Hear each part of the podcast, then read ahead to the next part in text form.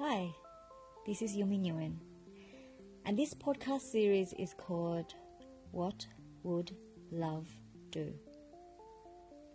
This is the story of how What Would Love Do came about. I had just turned 29 years old, and I was facing a marriage that just wasn't working. Now, at this stage in life, I thought, isn't it about time I got it all together? Shouldn't I have had life figured out by now? Funny though, because on the outside, you know, everything looked perfect.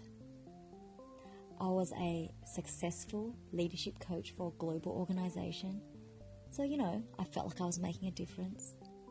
I was an entrepreneur and living the dream of creating my own business and being a master of my own time. Yet, I was just so stressed and constantly feeling like a failure. I had the husband and we traveled the world. But we found it so hard to connect. And yet on the inside, I wasn't whole.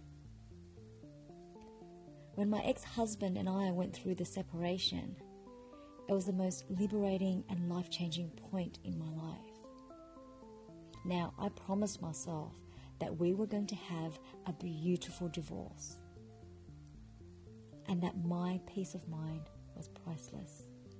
I was going to do whatever it took to have this beautiful divorce and to have my peace of mind intact. I closed the business. I let go of things that no longer served me. I stopped doing the things that I thought I should do to have a great life. And I started listening to the guidance of my heart. I had a pattern of being challenged by vulnerability and being emotionally unavailable. And yet, what I really yearned for was to love and to be loved. See, I understood that no one gets married wanting it to end. And when my marriage ended, I took responsibility for how I contributed to what had happened. And I started getting interested in uncovering the layers in my subconscious that holds me back from the thing I want most in this lifetime to love and to allow love in. I believe that the universe continues to send us lessons that we need to learn. And these lessons will continue to come until we finally choose to surrender and trust in the guidance of the universe. Now, I remember that morning in May so vividly when I finally got it. When I realized I was a common denominator in all my broken relationships. I looked up at the sky, held my palms out, and said, Okay, I get it. Universe, I get it now. No more lessons. I really do get it. I finally believe I deserve to be loved. It was the first time I could admit to myself how important being in a loving and honorable relationship meant to me.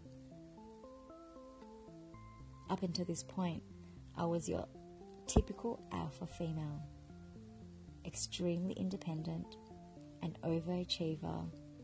I wanted to prove to the world that I didn't need a relationship. However, you know, all of this was to hide the fact that I was so scared that I was unlovable. That no one could love someone as broken as me. That day in May 2010, I learned to be my own best friend. I understood that you can only give what you have and you can only receive that which you are. I started inquiring into the realm of unconditional love. I truly believe there is nothing more joyful and blissful than loving and being loved.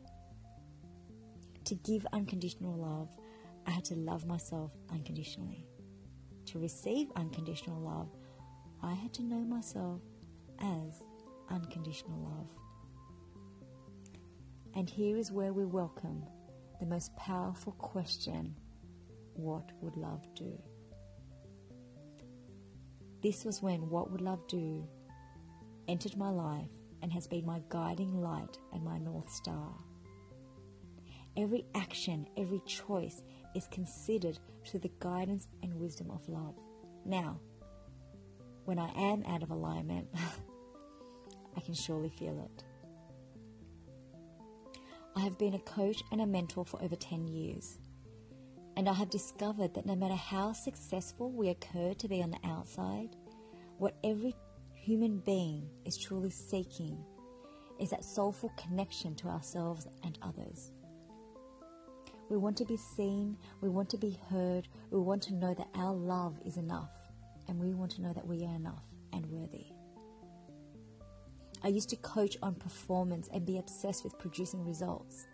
Now, while they're important, what I focus now on and what I'm passionate about are the issues that really matter to us as human beings. You know, things like how do I find the strength to be courageous and vulnerable in my relationship when I'm hurting? How do I allow love in when I feel broken? How do I raise myself as a parent that I want to be when I come from a broken family? How do I create fulfilling and nourishing relationships where we honor one another? How can I cultivate that connection to the universe and my spirituality? How do I trust the guidance of my intuition? How do I choose generosity and forgiveness? How do I heal? So, this podcast is deep and it is real. This podcast explores relationships the one to yourself, your love relationships, your friendships, parenting, your relationship to the universe. So, my intention is that these conversations allow you to let love in. I look forward to our journey together in being guided by what would love do? See you soon.